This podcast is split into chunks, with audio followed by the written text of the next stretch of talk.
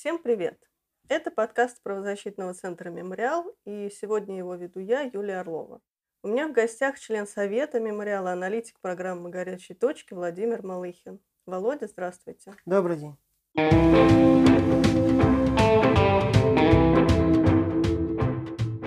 Несколько дней назад программа «Горячие точки» опубликовала очередной бюллетень о ситуации на Северном Кавказе. Это аналитика про события, которые произошли в регионе и в связи с регионом весной 2021 года. Вы являетесь одним из авторов этого более чем 40-страничного материала. Расскажите, пожалуйста, что же важного и интересного с точки зрения правозащитников произошло на Кавказе этой весной?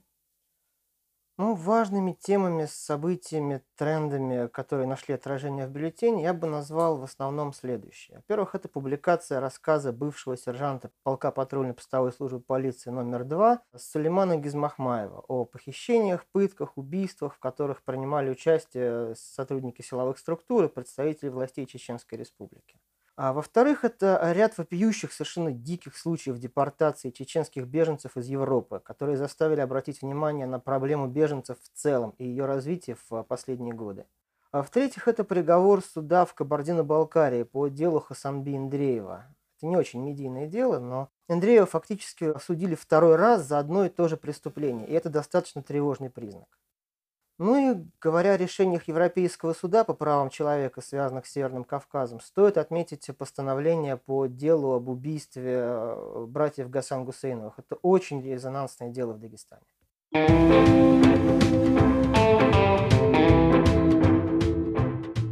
Вот вы начали с Чечни, да? В одном из предыдущих выпусков этого подкаста мы подробно обсуждали материал «Новой газеты» про Сулеймана Гезмахмаева. Мы тогда разговаривали с руководителем вашей программы Олегом Петровичем Орловым. Напомню нашим слушателям, что Гезмахмаев был сотрудником полка патрульно-постовой службы имени Ахмата Кадырова в Грозном, где в 2017 году казнили несколько десятков человек. Правозащитники и журналисты ведут совместное расследование этого преступления вот уже около 4 лет.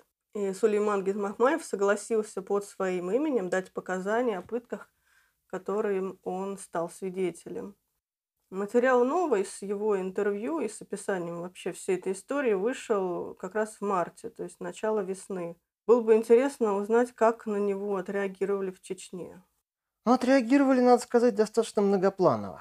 Во-первых, на следующий же день после публикации статьи в «Новой газете» сотрудники полиции забрали из Очхой-Мартана 3 родственников Сулеймана Гезмахмаева, доставили их в расположение неизвестного подразделения МВД в городе Грозный и предъявили ультиматум. Во-первых, сообщить, где находится мать, брат и сестра Сулеймана Гезмахмаева.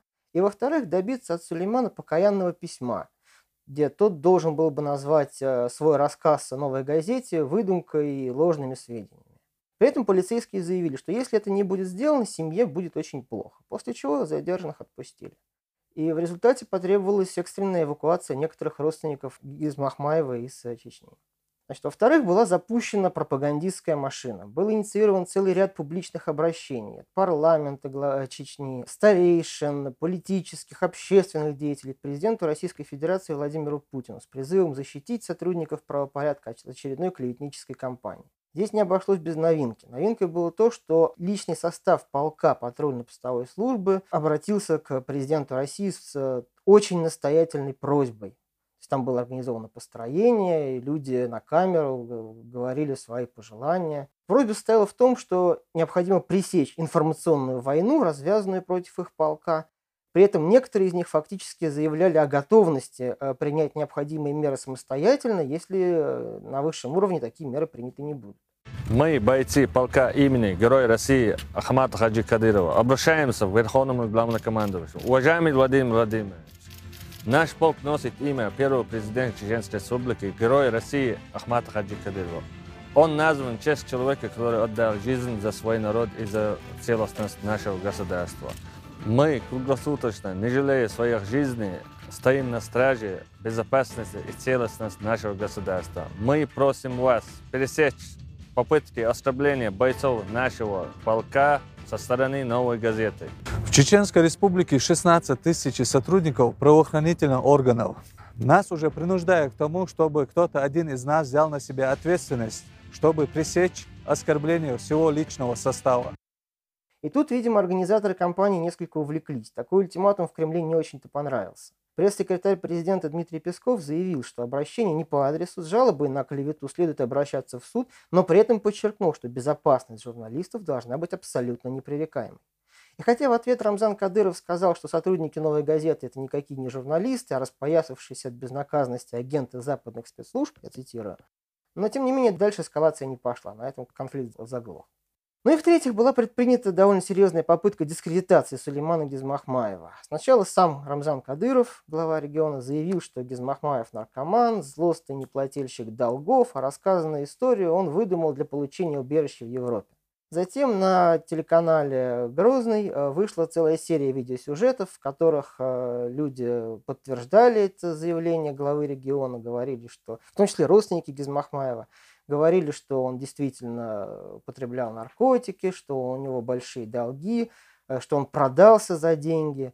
Были видеосюжеты, в которых люди рассказывали, как именно им лично задолжал Гезмахмаев. Но еще любопытный момент, что в разгар этого скандала, связанного с публикацией 24 марта, Аслан Расханов, это бывший командующий полком патрульно-постовой службы номер 2, об участии его в убийствах говорил Гезмахмаев. Вот он был назначен исполняющим обязанности заместителя министра внутренних дел по Чеченской Республике. Да, действительно, разносторонняя такая реакция, но предполагаю, что сам Сулейман, скорее всего, перебрался в Европу. Я не знаю, где он сейчас находится. Эта информация держится в секрете, и ей располагает очень ограниченный круг лиц, все исключительно для обеспечения безопасности Сулеймана Гезмахмаева. Мы очень надеемся, что он в безопасности. Для ее обеспечения сейчас делается все, что возможно. Вот. И вся эта история в очередной раз показывает, что для тех, кто дает предметные показания о преступлениях в Чечне, никакие меры безопасности не могут быть излишними. Понятно. Как бы то ни было, в разных европейских странах довольно большие чеченские диаспоры, и люди туда уезжают, начиная с 90-х годов. Раньше от войны бежали, сейчас от режима Кадырова как в экономическом плане, так и в политическом, от пыток, преследований и полной несвободы. Если в прошлые годы Европа принимала чеченцев, можно сказать, с распростертыми объятиями, то в последнее время ситуация резко изменилась. Вообще, как вы считаете, когда это произошло и в связи с чем? Ну, это произошло не только что. Ужесточение режима в отношении соискателей убежища ощущалось в Европе уже несколько лет. И связано оно, скорее всего, с гражданской войной в Сирии. Потому что, с одной стороны, имел место достаточно массовый наплыв беженцев из этого региона, и он вызвал заметный рост напряженности в обществе. А с другой, европейцы очень опасаются радикализации местных мусульман или возвращения из Сирии радикализовавшихся местных уроженцев. И велик соблазн смотреть на мусульман как на потенциальных радикалов и избавляться от них, когда такая возможность есть. Вот. А серьезное обострение ситуации именно с чеченскими беженцами произошло в прошлом году. Оно связано с рядом инцидентов во Франции, в которых принимали участие выходцы из Чечни. И главное, с убийством в пригороде Парижа учителя Сэмюэля Пати, который демонстрировал на уроке карикатуры на пророка Мухаммеда. Его убил выходец из Чечни Абдулла Анзоров, и это тоже спровоцировало соответствующее настроение. А вот как происходит высылка? То есть суд решает, что человек должен по тем или иным причинам покинуть страну. Потом он, значит, это решение может обжаловать, или оно вступает в законную силу. Вот как это происходит? Вот, к сожалению, на практике прописанная законами процедура, от нее мало что остается. Во-первых, для высылки зачастую достаточно никак не аргументированной справки спецслужб о том, что данный человек связан с радикалами и может представлять угрозу. И при этом совершенно не учитывается, что здоровье или даже жизни высылаемого на родине может угрожать опасность. Вполне реальная, а не теоретическая. Во-вторых, к сожалению, представители европейских силовых структур порой нарушают законы своей страны и постановления судов. Вот в бюллетене мы достаточно подробно рассказывали об истории депортации Магомеда Гадаева из Франции и Нурмагомеда Мамуева из Германии. Гадаев подавал прошение об убежище, получил отказ, подал апелляцию. До ее рассмотрения суд запретил его высылку. У Мамуева на руках был документ, гарантирующий приостановку его высылки. Но оба они были высланы, и никакие документы в расчет не принимались. Ну и в-третьих, сама высылка зачастую происходит в худших традициях российских силовиков. Полицейские по ночам врываются в квартиры, увозят беженцев в неизвестном направлении, отказывают в связи с родственниками и адвокатами, лгут об их местонахождении, лишают медицинской помощи, силой сажают в самолет. То есть, по сути дела, все те приемы, которые применялись российскими силовиками на Северном Кавказе в ходе так называемых контртеррористических операций. И тут я хотел бы отметить достаточно важный момент, на мой взгляд. Все это не так безопасно, как может показаться для европейского общества, для самого европейского общества. Мы в России с этим сталкивались. В начале 2000-х годов, в конце 99-го, наше общество тоже было запугано серией терактов. И, будучи запуганным, предоставило силовикам карт-бланш. Закрыло глаза на грубые массовые нарушения прав человека на Северном Кавказе. Как бы сказав, делайте что угодно, но только обеспечьте безопасность. Силовики согласились и с удовольствием делали что угодно. Терроризм на Кавказе был в основном подавлен. Сколько при этом пострадало невиновных, никто не знает. Но безопаснее на самом деле не стало. Привыкнув к решению проблем незаконными методами, силовики распространили их на остальные регионы России. И в итоге к 2021 году, к нынешнему моменту, мы имеем, по сути дела, полицейскую диктатуру. И не последней причиной этого стало согласие общества на... карт-бланш на беззаконие, грубо говоря. Я хотел бы напомнить классическую цитату Бенджамина Франклина еще 1755 года. «Те, кто готов пожертвовать насущной свободой ради малой толики временной безопасности, недостойны ни свободы, ни безопасности». И эволюция российского общества и государства в 1999-1921 годах в очередной раз это подтверждает. И сейчас на этот путь постепенно становится европейское общество. Я вот очень это боюсь. Оно выглядит испуганным, оно хочет безопасности, оно готово жертвовать ради нее свободой. Да, пока еще не своей свободой. Свободой тех, кто обратился за помощью, зачастую в безвыходной ситуации. Но это очень опасный путь. Не стоило бы на него становиться. Он может завести туда, куда не хотелось бы. Ну да, соотношение свободы и безопасности – очень важная тема, которая, в общем, обсуждается. Постоянный, довольно сложный какой-то этический вопрос. Что касается же беженцев, вернемся к ним, беженцев из Чечни. Большинство тех людей, о которых вы пишете в бюллетене, уехали из Чечни довольно давно, ну, по крайней мере, там, несколько лет назад, а то и раньше. Неужели им до сих пор опасно возвращаться в республику? Ситуации бывают разные, но многим, да, опасно. Многие не от хорошей жизни уехали, а по тем самым политическим причинам, которые вы упомянули. Например, Магомед Гадаев, уже упомянутый мной. Это человек, который был похищен, его пытали, он видел пытки и убийств, и знал об убийстве людей, которые осуществлялись чеченскими силовиками, и более того, он дал об этом показания в рамках уголовного дела. И сейчас, когда его вернули в Чечню, да, это было для него очень опасно. Кадыров такие вещи не забывает и не прощает. Второй момент, он несколько более... расплывчатые. Дело в том, что само по себе возвращение беженца из депортации беженца из Европы, возвращение его в Чечню, привлекает к нему внимание чеченских силовиков. Это может обернуться ничем, по сути дела, опросили и разошлись, а может обернуться очень неприятными последствиями. Например, известное дело еще в 2015 году из Швеции депортировали Кана Афанасьева, которого потом захватили чеченские силовики, подвергли пыткам, в результате которых он умер. Ну и в-третьих, я хотел бы отметить, опасность здесь не обязательно связана с Кадыровым, не обязательно связана с чеченскими силовиками. Зачастую сами европейские силовики создают эту опасность. Ну, например, депортация Мансура Исмаилова из Франции. Его выслали, не позволив взять с собой жизненно необходимые ему лекарства. А он должен очень четко по часам принимать определенные препараты, причем многие из этих препаратов аналогов в России не имеют. То есть, по сути дела, сама депортация в такой форме, в которой она произошла, поставила его жизнь под угрозу.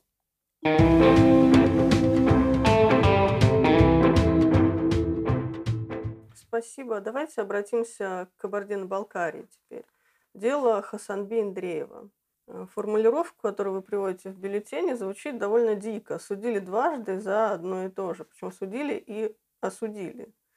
И мне казалось, что в юридическом и в чисто человеческом каком-то смысле это как в математике делить на ноль. То есть так нельзя, так не бывает, так это невозможно. Расскажите, что это за дело и как так вышло, что Индреева осудили дважды? Но так, безусловно, нельзя. Об этом совершенно четко написано в Российской Конституции, статья 50, если я правильно помню. Значит, Хасанби Индреев – это молодой парень 99-го года рождения, живет в городе Нальчик. Его родители в разводе, отец живет в селе недалеко от Нальчика, и Хасанби его периодически навещал. И в одной из поездок он встретил у отца гостей. Дальше есть некоторая сложность в том, что показания расходятся. На суде он говорил, Хасанби Индреев говорил, что эти гости попросили его сходить в магазин, дали денег, он купил, что они просили, сдачу вернул и больше их не видел. Но в показаниях, данных им на предварительном следствии, сказано, что он неоднократно покупал гостям отца продукты, а когда отца на несколько месяцев арестовали за драку, он продолжал помогать его гостям, снабжая их продуктами. При этом, как следует опять же из его показаний, он догадывался, что они боевики. После возвращения отца из-под ареста гости покинули его дом, а затем были убиты. И только тогда выяснилось, что это были лидер кабардино-балкарского подразделения запрещенной в России террористической организации Имарат Кавказ Хизерлихов и его подчиненный Олим Бетопов. Разницу в показаниях Индреев объяснял вот как. После ареста отца его самого схватили на улице и доставили в отдел полиции, где он увидел отца. На голове у отца был пакет, а к телу прикреплены электроды для пытки током. От Индреева потребовали подписать все, что ему скажут, но он и подписал. Тут надо еще отметить, что Индреев на этот момент был несовершеннолетним, и все следственные действия, которые с ним проходили в отсутствии адвоката и в отсутствии законного представителя. Значит, ему предъявили обвинение в пособничестве незаконным вооруженным формированием и признали в первый раз виновным в 2018 году. Здесь интересно вот что. И Лихов, и Битоков – боевики, входящие в состав так называемого объединенного вилаята Кабарды, Балкарии и Карачая. Это подразделение Марата Кавказ. Обе организации признаны террористическими, их деятельность запрещена. А в 2015 году лидер этого подразделения присягнул от имени подразделения главе Исламского государства. Это тоже международная террористическая организация, также запрещенная в России. И в материалах первого суда этот факт отражен. Там есть, например, справка из Управления Федеральной службы безопасности по Кабардино-Балкарии о том, что Индреев помогал именно членам Исламского государства. Однако из приговора следует, что Индреев осужден за помощь Битокову как члену местной группировки объединенной вилаят Кабарды-Балкарии и Карачая. А вот уже второй раз в 2019 году его обвинили в помощи Лихову как члену международной террористической организации. Это другая статья. Не 208, по которой он был осужден в 2018 году, а 205.5. При этом сами эпизоды остались те же. И доказательная база, по сути, не изменилась. На втором суде его защищал адвокат, приглашенный правозащитным центром «Мемориал». Он указывал на все эти факты, подчеркивал, что, ссылаясь на Конституцию, что никто не может быть повторно осужден за одно и то же преступление, но суд это не воспринял. Более того, из дела следует, что похожая история произошла и с отцом Хасанби Индреева. Непосредственно к материалам его дела у нас доступа нет, но, судя по тому, что звучало на суде, его тоже дважды привлекли по одним и тем же эпизодам по двум статьям. Вот. Хотя это противоречит, как я уже говорил, Конституции, но кого это интересует, когда показатели раскрываемости потенциально повышаются в 2 раза? Ну, понятно, совершенно абсурдное дело само по себе, но для чего все это сделано, да, по-моему, довольно прозрачно стало. Переходим тогда к Дагестану. Эта республика продолжает подтверждать, что является самой свободной из республик Северного Кавказа. В своей свободе дагестанцы дошли до того, что пытались даже открыть там штаб Алексея Навального. Да, здесь я тоже должна сделать примечание, что суд признал штабы Навального экстремистскими организациями. Да, в северокавказских республиках попыток открыть штабы Навального не было. Насколько я помню, штабы существовали в Краснодаре и некоторое время в Ставропольском крае, но потом он закрылся по каким-то причинам. Вот. Вообще на Кавказе отношение к Навальному достаточно сложное. С одной стороны, коррупция там процветает, антикоррупционная деятельность Навального приветствуется. И надо сказать, он сам не оставался в стороне от дагестанской тематики. Они выпустили большое расследование о коррупции в Карачаево-Черкесии. В какой-то момент они сорвали покупку неоправданно дорогой машины для министра финансов Дагестана. Но, с другой стороны, там хорошо помнят его националистическую риторику «хватит кормить Кавказ» и все это связанное. А кроме того, его подозревают в предвзятом отношении к исламу. из-за того, что он неоднократно высказывался против обязательного ношения хиджаба в регионах с преимущественно мусульманским населением. И Дагестан действительно республика с наиболее активной политической жизнью, там есть свободная пресса. Вот. И, скажем, говоря о Навальном, зимой, во время митингов, связанных с его арестом и заключением после возвращения из Германии, более-менее массовые акции в Северо-Кавказском федеральном округе проходили только в Дагестане и в Ставрополе. В каких-то регионах были отдельные пикеты, в каких-то не было вообще ничего. Так что, в принципе, выбор команды Навального в пользу Дагестана логичен. Но тут, опять же, не надо преувеличивать свободу в Дагестане. Она весьма и весьма относительна. Обе попытки открыть там штаб были пресечены. Зимой неизвестные люди, но, скорее всего, связанные с местными силовиками, избили координатора штаба Руслана Аблякимова. А весной полицейские незаконно задержали координатора штаба Эдуарда Атаева, его помощника Мурада Манапова, сфабриковали против них дела об административном правонарушении, добились административного ареста, и после этого работа штаба фактически прекратилась, так и не начавшись. Почему же все-таки не удалось открыть эти штабы? Ведь весной ситуация была еще не такой напряженной, там, как сейчас, в конце июня, когда мы записываем этот подкаст, и штабы еще не были признанными экстремистскими и довольно свободно существовали во многих городах России. Штабы существовали, но давление на них оказывалось и раньше. Проходили обыски, изъятие документов, изъятие техники. А весной, после зимних протестов, после возвращения Навального, в принципе, уже стало понятно, что федеральные власти взяли курс на подавление всех структур, связанных с Алексеем Навальным. И, возможно, кстати, именно этим федеральным курсом и объясняется столь жесткая реакция дагестанской полиции на открытие штабов в Дагестане. Опять же, нельзя исключать, что сторонники команды Навального попытались бы и в третий раз открыть штаб. Но дело в том, что буквально через неделю или 8 дней после освобождения из-под ареста координатора штаба, прокуратура в Москве издала распоряжение о приостановке работы движения штабы Навального по подозрению в причастности к экстремистской деятельности. И тогда же, опасаясь репрессий против активистов, Леонид Волков, который де-факто руководил структурой, принял решение о ее распуске.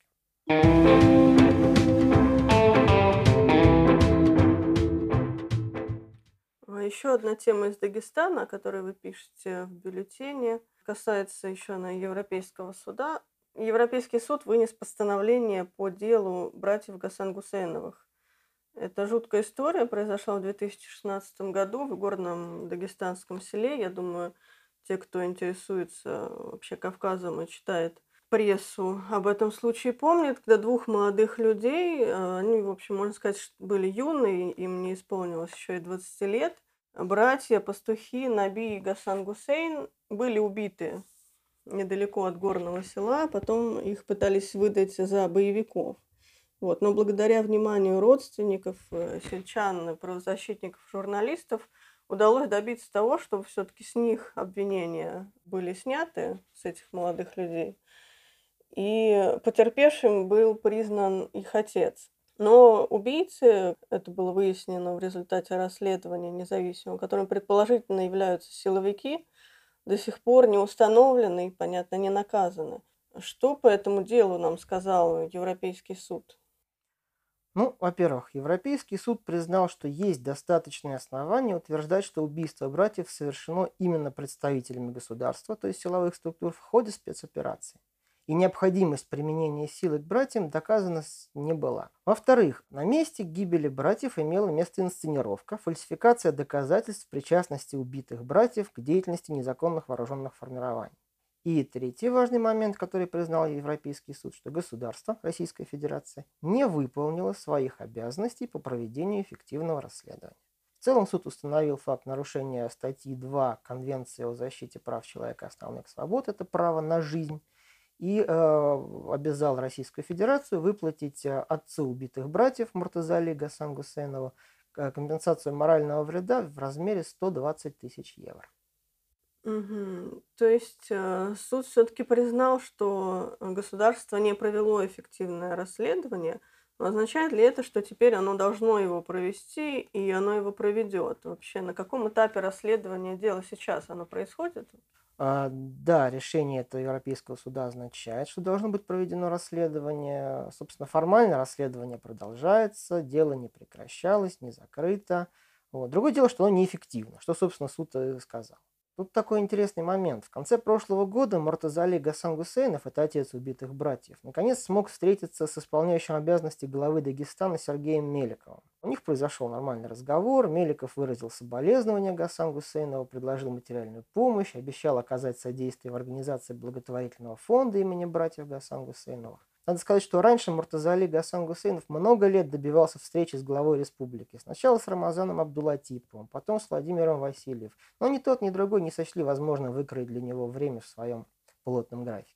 Вот после этой встречи некоторое движение по делу началось. Муртазали и его представители смогли ознакомиться с материалами дела, заявить ходатайство о повторном допросе силовиков, которые были допрошены ранее в рамках дела о нападении на сотрудников силовых структур, в котором подозревали убитых братьев. Они сочли, что расследование, которое проводило по этому делу Следственное управление Следственного комитета по Дагестану, было необъективным.